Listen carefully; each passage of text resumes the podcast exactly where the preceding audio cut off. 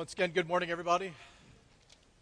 Good to see you all this morning. And uh, I want to take a few moments uh, before we uh, participate in communion uh, together to share with you all uh, a little bit this morning. But before I do, uh, just a couple of brief updates. We've had a busy week here in the life of St. John's, and so pastoral care-wise, with um, you know those that continue to um, to mourn, as well as those who recently have lost. Um, that's been uh, an active thing inside of our congregation this week. In addition to that, we had church conference on uh, Tuesday night, and so out on the information desk, if you would love some riveting reading today on your bye week of Eagles football, uh, you want to take one of these home and read it. This is kind of just the, the business uh, meeting in the life of the church once a year, and uh, so to let you know that. And then uh, yesterday was the yard sale, which meant that really all week, but specifically Thursday, Friday, Saturday, a, just a very busy week in the life of the church. And uh, thank you for all of you who have helped. If you donated, if you came by, purchased anything, worked yesterday, brought it in, took it out, uh, whatever the case might be. Uh, over, I think, $4,300 was raised for missions in yesterday's yard sale. And uh, in addition, another $530 to Haiti through the snack bar. So uh, give yourselves a round of applause uh, for that.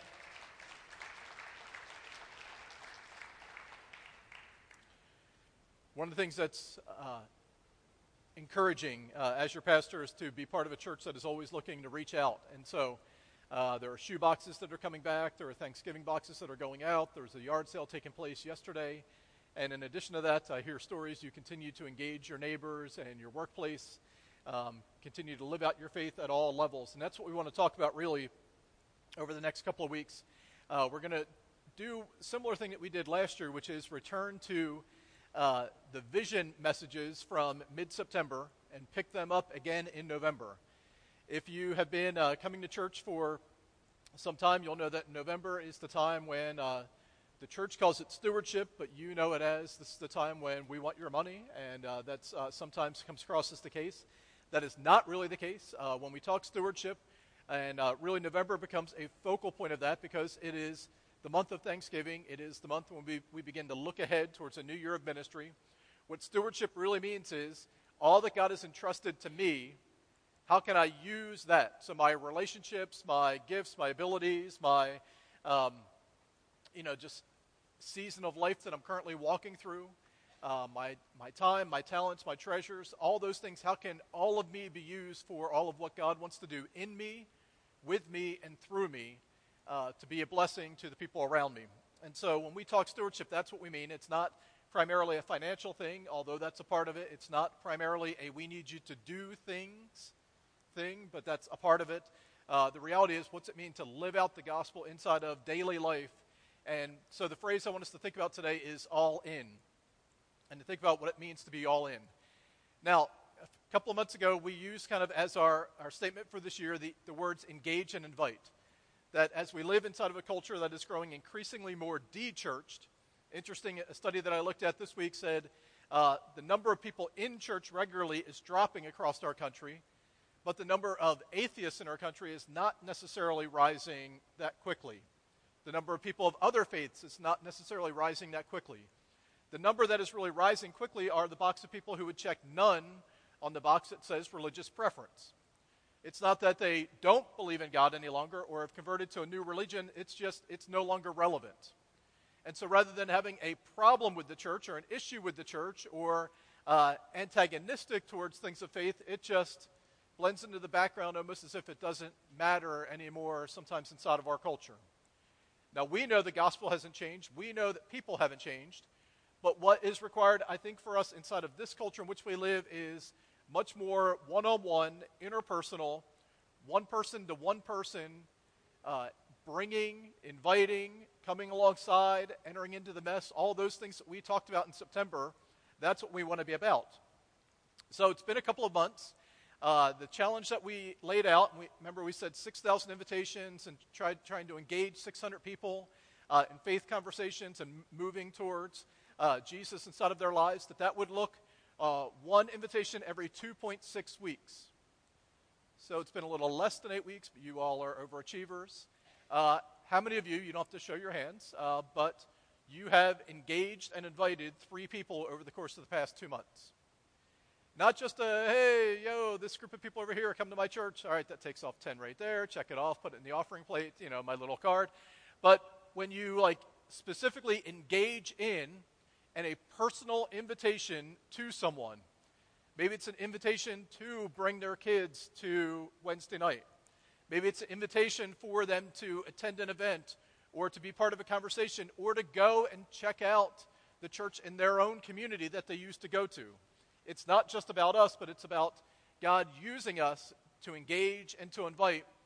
That's what we're going to come back to and pick up over the next uh, couple of weeks. It's not a new concept.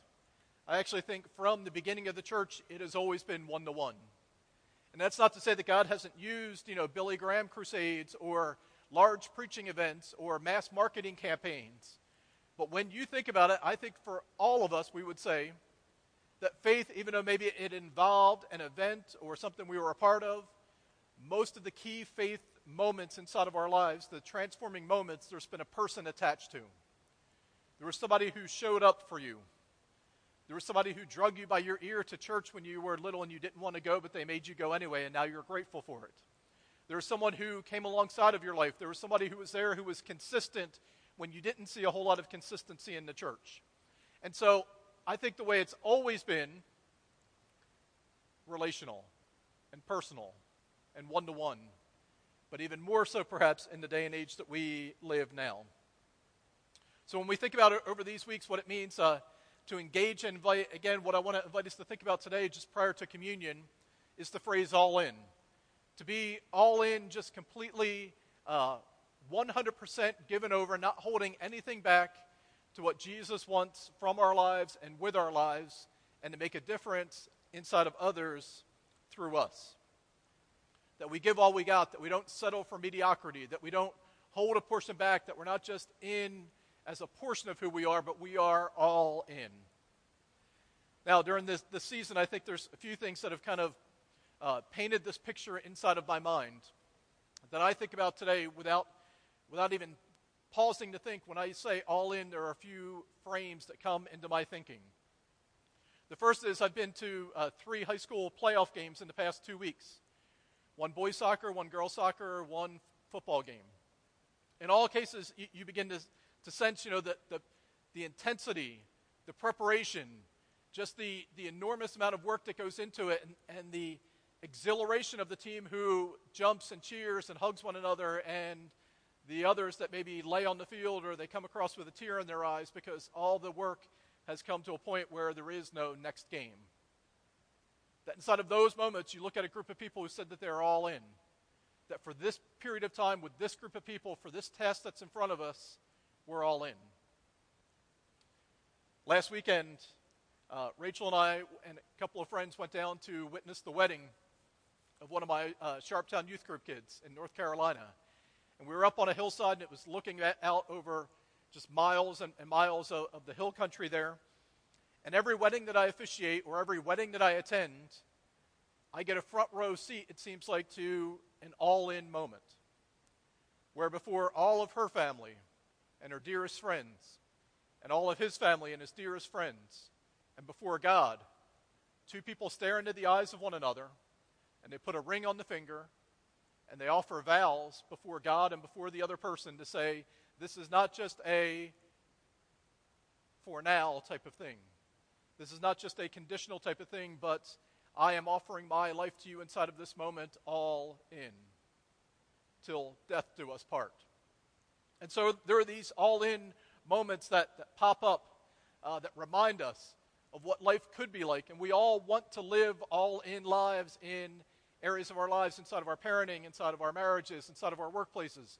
We want people around us to be all in and not just conditional inside of their relationship with us. So, what's that look like this morning as we prepare for communion, as we think about engaging and inviting?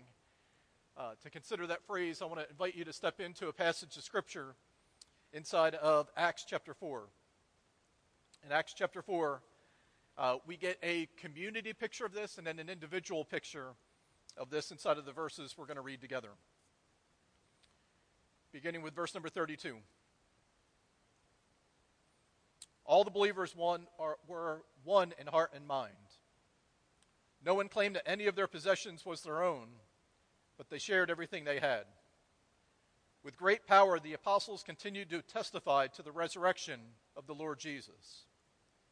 And God's grace was so powerfully at work in them all that there were no needy persons among them. From time to time, there were those who owned land or houses, sold them, brought the money from the sale, and put it at the apostles' feet, and it was distributed to anyone who had need. Joseph, a Levite from Cyprus, whom the apostles called Barnabas, which means son of encouragement, sold a field he owned and brought the money and put it at the apostles' feet. And so here, this is uh, the last verses of chapter 4. You know that when you begin to read through the book of Acts, that there is kind of this feverish pace that as the, the local church is birthed and the kingdom of God seems to explode inside of Jerusalem and the surrounding areas, you go from 120 people in the upper room to Peter preaching and 3,000 coming to faith to then just the continued growth that the Lord was adding to their number daily, but there seems also to be this growth in community as much as there was a growth in numbers. That the church wasn't just, you know, multitudes of people saying, yes, we believe in Jesus, but it was multitudes of people who were then intricately connected inside of one another's lives. A verse we considered last year, Acts 2:42, that they devoted themselves to the apostles' teaching, to fellowship, to the breaking of bread and to prayer. There was an intentionality about their fellowship, and here we begin to read first generally that there was this community that, that really began to take root there inside of the early church, that they began to share with one another. And they began to almost redistribute wealth, not in a top down, forced way, but out of the abundance of what God was doing inside of their heart. And they met needs amongst one another, and the Word of God grew inside the city because of the way this group of people treated one another and placed their faith in Jesus. They were all in. And then we're introduced to a specific Luke reminds us that he sat down to put an orderly account together of the events that took place. And so he gives us the general and then he gives us the specific. Because when you hear the general, it's like, yeah, they, they all held everything in common and they all shared together and everything was wonderful. And you get these all, every, always statements. And it's kind of like the way we look back on something 20 years ago and we said, that job was always wonderful. And it was always a pleasure to work for, and you forget some of the particulars. So Luke says, let me give you an example of this. It wasn't just rose colored glasses as I'm remembering what took place, but there was this guy named Joseph. And he was from the island of Cyprus, and he was a Levite, which meant he grew up as a Jewish believer. Part of the, the 12th tribe, the, the Levitical tribe, was the, the tribe that worked the temple, that worked the synagogue. Uh, he was from a ministry family had a heart for the things of God, was a believer inside of the Old Testament and uh, the Jewish faith. He becomes a believer. Most likely, he was not there in the upper room in the first 120 who gathered. Maybe when Peter began to preach, he was part of that initial 3,000. Maybe he was there working inside of Jerusalem in the temple and overheard. Maybe someone told him, someone invited him, maybe he was just happened to be in the area, but he responds to the gospel of Jesus Christ. And from there it says his name was not just Joseph, but they called him Barnabas, which means the son of encouragement. I think that he had the name son of encouragement before he ever sells the field. This is not something where one huge act of, of courage and generosity sets this guy's legacy for life, I think there's something that began in small ways that then continued to germinate into bigger things inside of his life. And so the son of encouragement, who is already encouraging and bolstering people's faith, discovers he has a field, and so he sells the field and he brings the money and he lays it at the feet of the apostles. Barnabas goes on to be the first person in Jerusalem that welcomes the Apostle Paul, who was Saul, the persecutor of the church. And when he comes to Jerusalem, it's Barnabas that first takes him in and begins to come alongside of him. It's the same Barnabas that goes out on missionary journeys with Paul, and eventually they split and, and, and they go their separate ways, but the gospel is advanced through this man's life and ministry because he went all in. I don't think Barnabas is conversion was from godlessness to godliness because he was a God-fearer. I don't think it was from evil to goodness because he was probably a pretty good guy. I don't think it was from biblical illiteracy to all of a sudden becoming a massive student of the scriptures because he grew up in a Levitical household. And by the way, the New Testament isn't even written probably till his ministry is nearly done. But I believe that something happened inside of Barnabas' life that when he discovered that the one that I've been hearing about, that the Messiah would come, that that person is Jesus, and he placed his, his confidence and his hope and his faith in him, life began to look different. The Holy Spirit came in to enter his life, and he became part of the church, the gathering, the ecclesia that was never about a building in the New Testament, but always about the people of God and the movement of God. And something began to, to grip Barnabas' life that he approached things differently from that point forward. Something clicked. And now life began to take a greater focus because he knew what was at the center. And he knew the one who had been, been looking for. And so he sells a piece of property. So, right now, I think we're just going to ask the ushers to come forward if you have any property, any other forms of real estate, mutual funds are okay, cash value life insurance policies. Like, we're just going to. Do you know it's not about the amount, right? And we're not even going to talk about money much after this just transitional statement, but when he brings the money and he places it at the disciples' feet, it's more indicative of what was happening in, inside of Barnabas more than it was what was going to take place through that finite amount of money. But I think Luke includes this here not to say, look at the first building project that occurred inside of the Christian Church of Jerusalem. It was called Barnabas Hall because the guy sold his. I don't think it's about that. But we begin to read throughout the next six or eight chapters in the book of Acts about this individual, and it begins here with this moment, of faith and this action that he takes inside of his life. We don't know much about the field.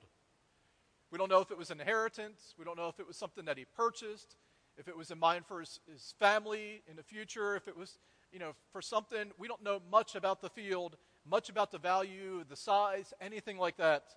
But I think there's a few things we can talk about and think about this morning. The first is that it pointed to his future. In some way, shape, or form, it pointed towards his future. Maybe it was a, a, future goals for his family or service inside of the temple in Jerusalem, but there was something about uh, this piece of property, even if it was just going to be liquidated for what he needed, in some way it pointed towards his future.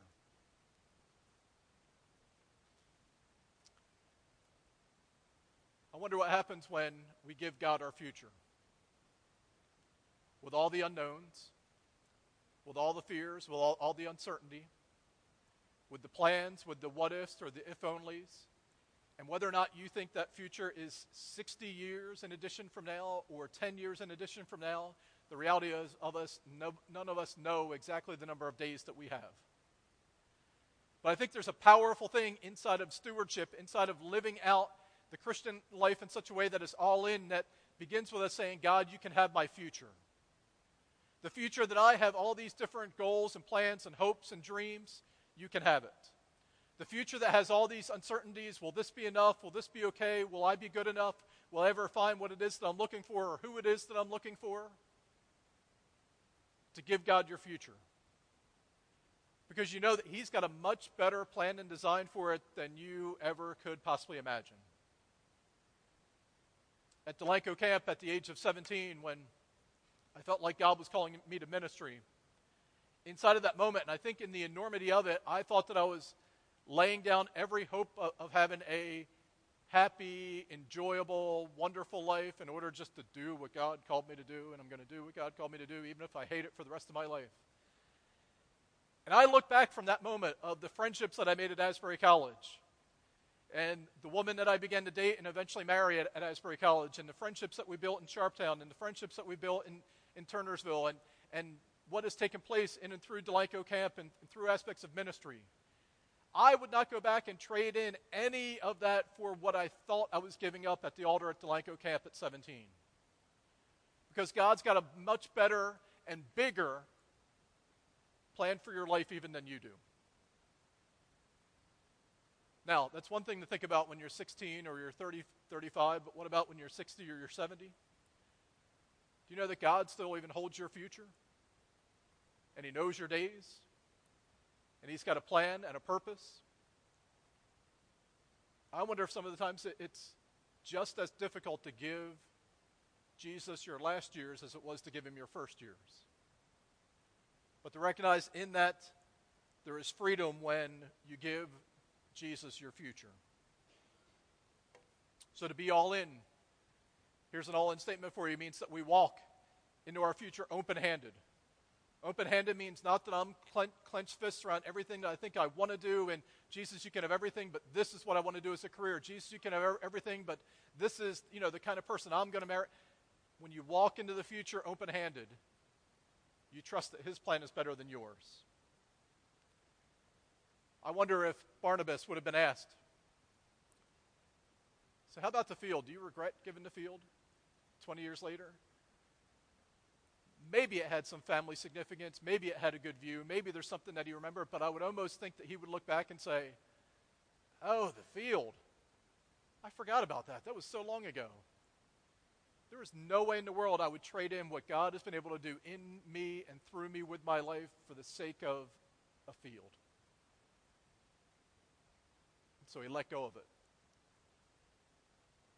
This is not about liquidating what you have, but it's about saying, as I walk into the future, I walk open handed knowing that God has a much better plan for it than I do. Second, we're going to move quickly through these other two as we prepare for communion. I think there's an element of security, and security and future kind of go together, but security is the, the financial side of that, that it, specifically that there was a value to this land that now would no longer be in Barnabas's portfolio or in Barnabas's pocket, but now would be given to the church, given to ministry. He didn't have to sell it. In fact, the story that follows about Ananias and Sapphira, the, the sin was not that they kept money, but that they lied about keeping money. There's nothing that says, Thou shalt sell your property and give it to the church. This was something that Barnabas, out of what God was doing in him, said, my security, my sufficiency, and my provision is found in God, and this belongs at the feet of the apostles for ministry. And again, it's not a financial statement, it's a statement about where we find our security and our provision and what it is that we need. Giving's never been about an amount, but it's been about the generosity that takes place when God does something in your heart. And here's the all in statement that to be all in means that we live generously, recognizing that I, I wasn't meant to consume everything I have on me, or maybe even just to preserve everything I have for me. But to be all in means that we op- walk open handed into the future, but we also walk open handed with what He's given us.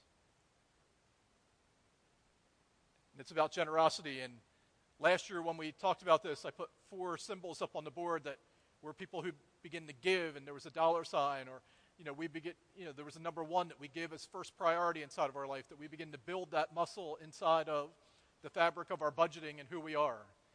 And there was a percentage sign we give a percentage. It's not about the amount, but it's about that, that sacrifice, that habit inside of our lives. And that there was a plus sign that we begin to increase our giving over time, that it's not just checking off a box, but it's relationship with our Heavenly Father. And those four Im- images really fuel what it means for God to develop that generosity muscle in me.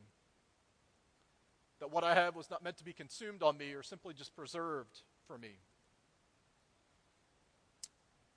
And finally, I think for Barnabas, the sale of this land was about priorities. It was about what God was doing inside of his heart and then what the response of his life should be. The path of his life shifted. No longer was this, I'm going to live here for the rest of my life, but God, you can have my future. You're my security. But of the things I'm going to prioritize now, this piece of land is far in the rearview mirror of that. Do you know, sometimes I think we, when we're in church or when we're with our Christian friends, our priorities seem clear. We know what our priorities are. We know what we want to be first inside of life. But the problem is, then you move to the next thing and to the next thing, and you walk into the next situation you find yourselves in. And I wonder, and even as we think about communion, communion is the idea of a God who went all in for us.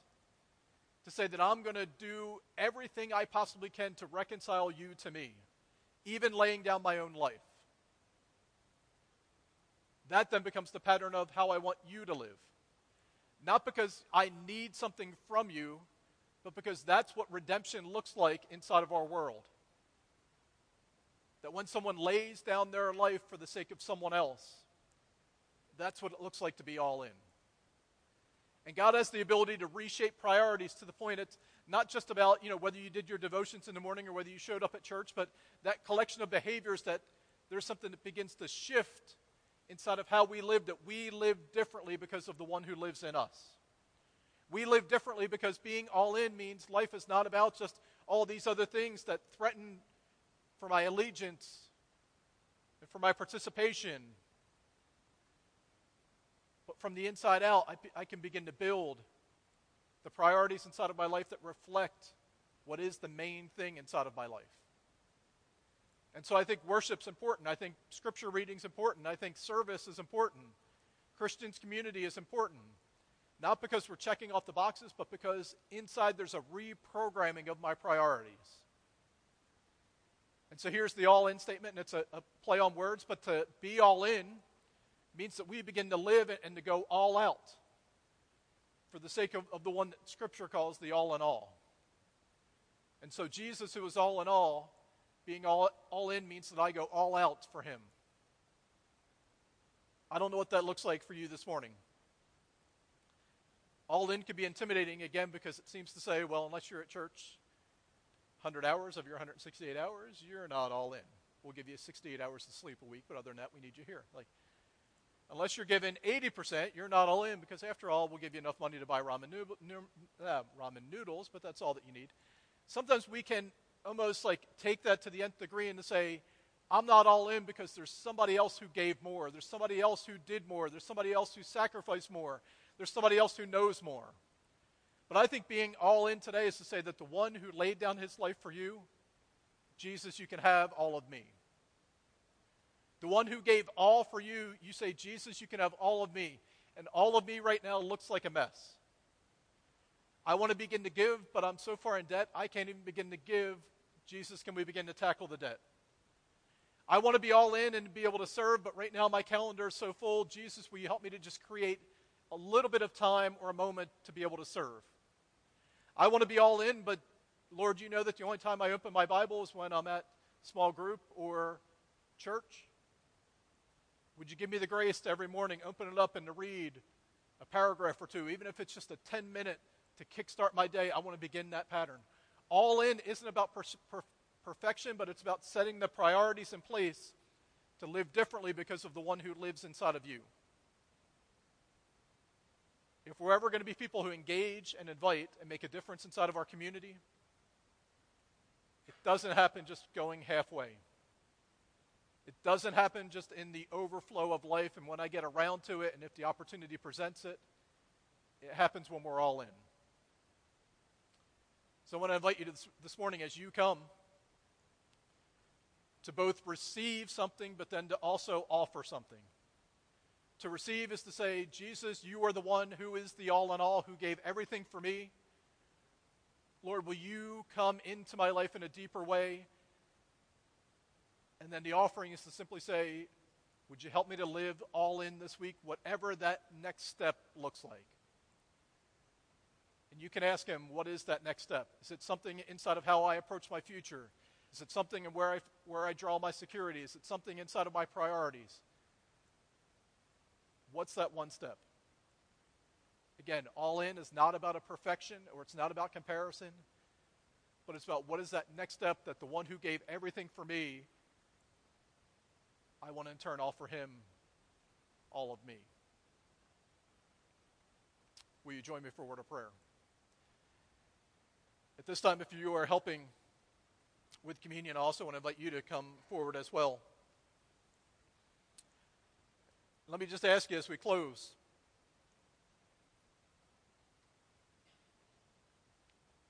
What's the one step or the next step for you today to live all in?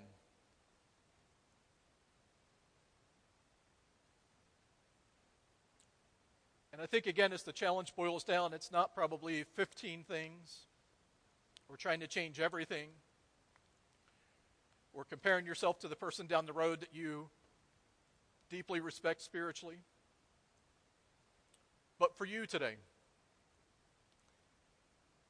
in terms of your security and your future and your priorities, what would it look like to live all in?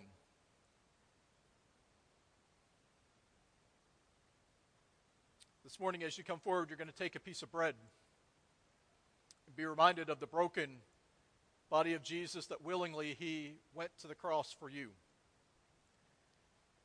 To take a cup that reminds us of his shed blood that was poured out freely for the forgiveness of your sin.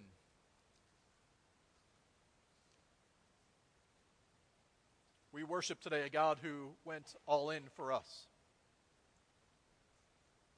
As we receive that, Lord, also might you speak to our hearts in such a way to remind us and to call us to that next one step, possibly, that we could take to be all in with you.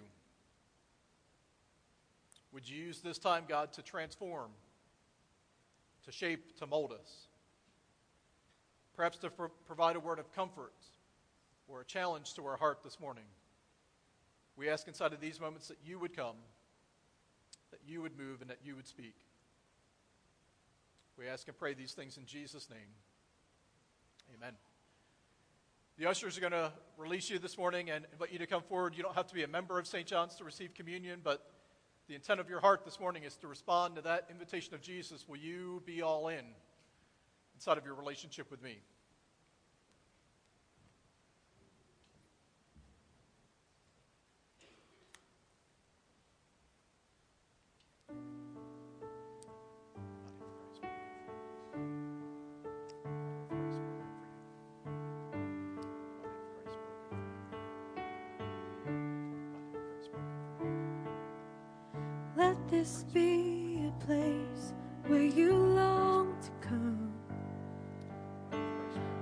As we make way for your love? Let these hands be clean and this heart be pure. Blame the bride